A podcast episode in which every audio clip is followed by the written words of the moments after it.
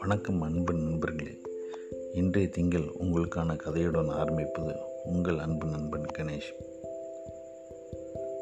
இன்றைய தலைப்பு மென்மையாக கோபப்படு. மனைவிக்கு கோபம் வந்தால் சமைக்காமல் படுத்துக்கொள்வாள் அம்மாவுக்கு கோபம் வந்தால் சமைத்து வைத்துவிட்டு சாப்பிடாமல் படுத்துக்கொள்வாள். கோபத்தின் நிறம் ஒன்றுதான். ஆனால் அதை வெளிப்படுத்தும் விதம் மென்மையாக இருப்பது நல்லது. ஒரு காட்டிற்கு ஒரு ராஜா வேட்டைக்கு போகிறார். அங்கு ஒரு மான் குட்டி மான் நிற்பதை பார்த்து அதை வேட்டையாடுகிறார்.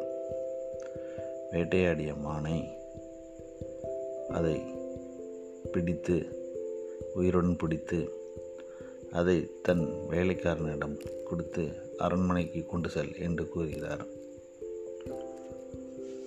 அந்த வேலைக்காரனோ அந்த மானை அரண்மனைக்கு கொண்டு செல்கிறான்.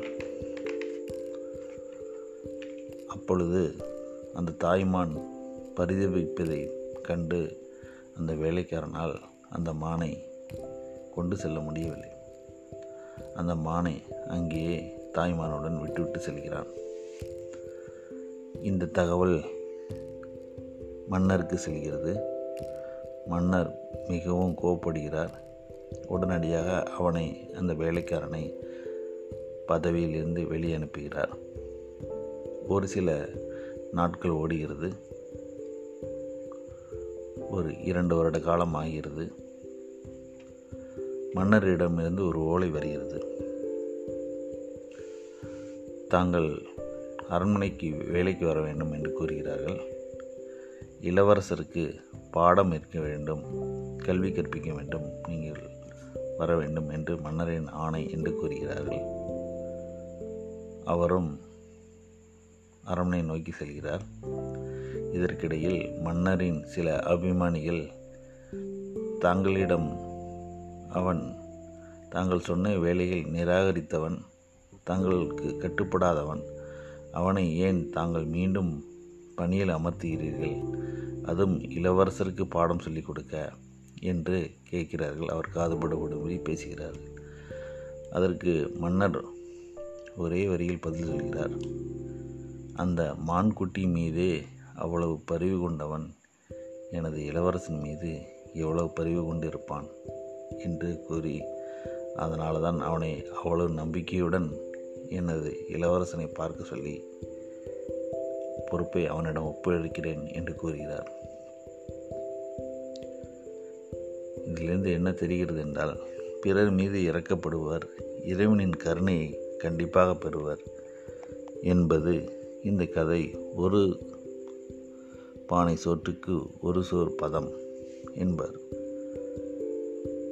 பரிவு என்பது பன்னாட்டு மொழி. எல்லா தேசத்திலும் அந்த மொழி பேச முடியும். ஊமைகளாலும் பேச முடியும். செவிடர்களாலும் கேட்க முடியும். நாமும் பரிவும் என்னும் மொழியை அவ்வப்போது பேசுவோம். அப்போதுதான் நமது சந்ததிகளும் பிறரின் மீது பரிவு பெறுவார்கள். அன்பில் நம்பிக்கை வைக்க வேண்டும். அது துயரத்தில் கொண்டு போய்விட்டாலும் பரவாயில்லை. நாம் இதே கதவுகளை மட்டும் என்றும் மூடிவிடாமல் திறந்தே வைத்திருப்போம். அன்பு பொக்கிசம் உங்களிடம் இருக்குமே ஆனால் கனிவும் உங்களை உங்களை நோக்கி கண்டிப்பாக வரும். இப்படிதான் ஒரு ஒரு காலத்தில் மனிதர்கள் மட்டும் விலங்குகள் மனிதர்களும் தொடர்பு இல்லாத காலத்தில் குதிரைகள் தனித்து விடப்பட்டிருந்தன. அது காடுகளில் நன்கு செழித்தடைந்த புல்களை சாப்பிட்டு கொண்டு தனியாக வாழ்ந்து கொண்டிருந்தன. அந்த நேரத்தில் ஒரு மான் அந்த புல்லை தீங்கி வந்தது. குதிரைக்கு கோபம்.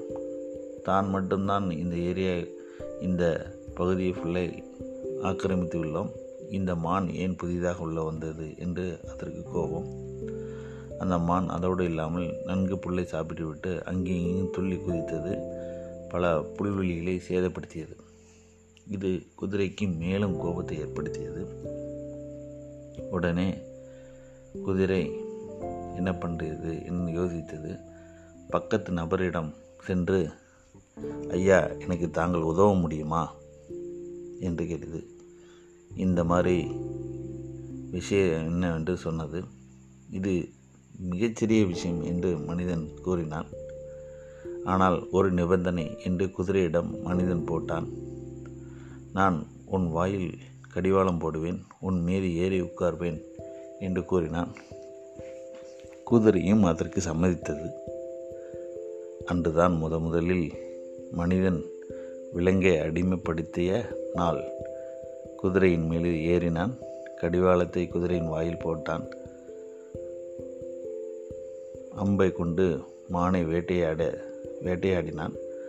மான் அம்பிலிருந்து தப்பி ஓடியது.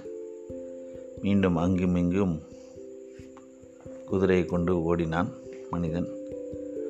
மானை பிடிக்க முடியவில்லை. அன்று அந்த கடிவாளத்துடன் குதிரையை கட்டி போட்டான். அன்று முதல் இன்று வரை குதிரை மனிதனோட கடிவாளத்துக்கு கட்டுப்பட்டு உள்ளது. நாம் இந்த கதை உணர்த்தும் பாடம் என்ன?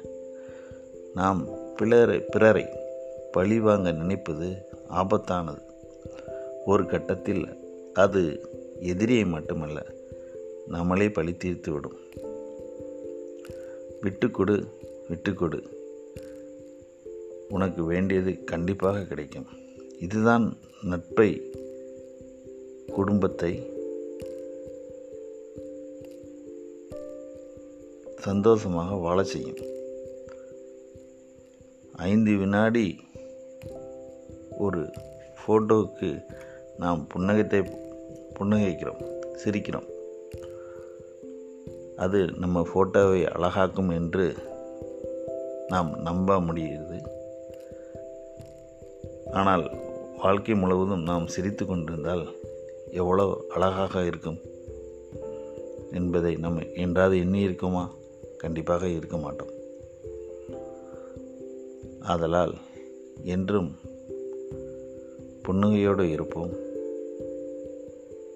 பல நன்மைகளை செய்வோம் என்று கூறி மீண்டும் ஒரு கதையில் உங்களை சந்திப்பதில் மிக பெருமையடைகிறேன் என்று கூறி நன்றி கூறி விடைபெறுகிறேன். நன்றி வணக்கம்.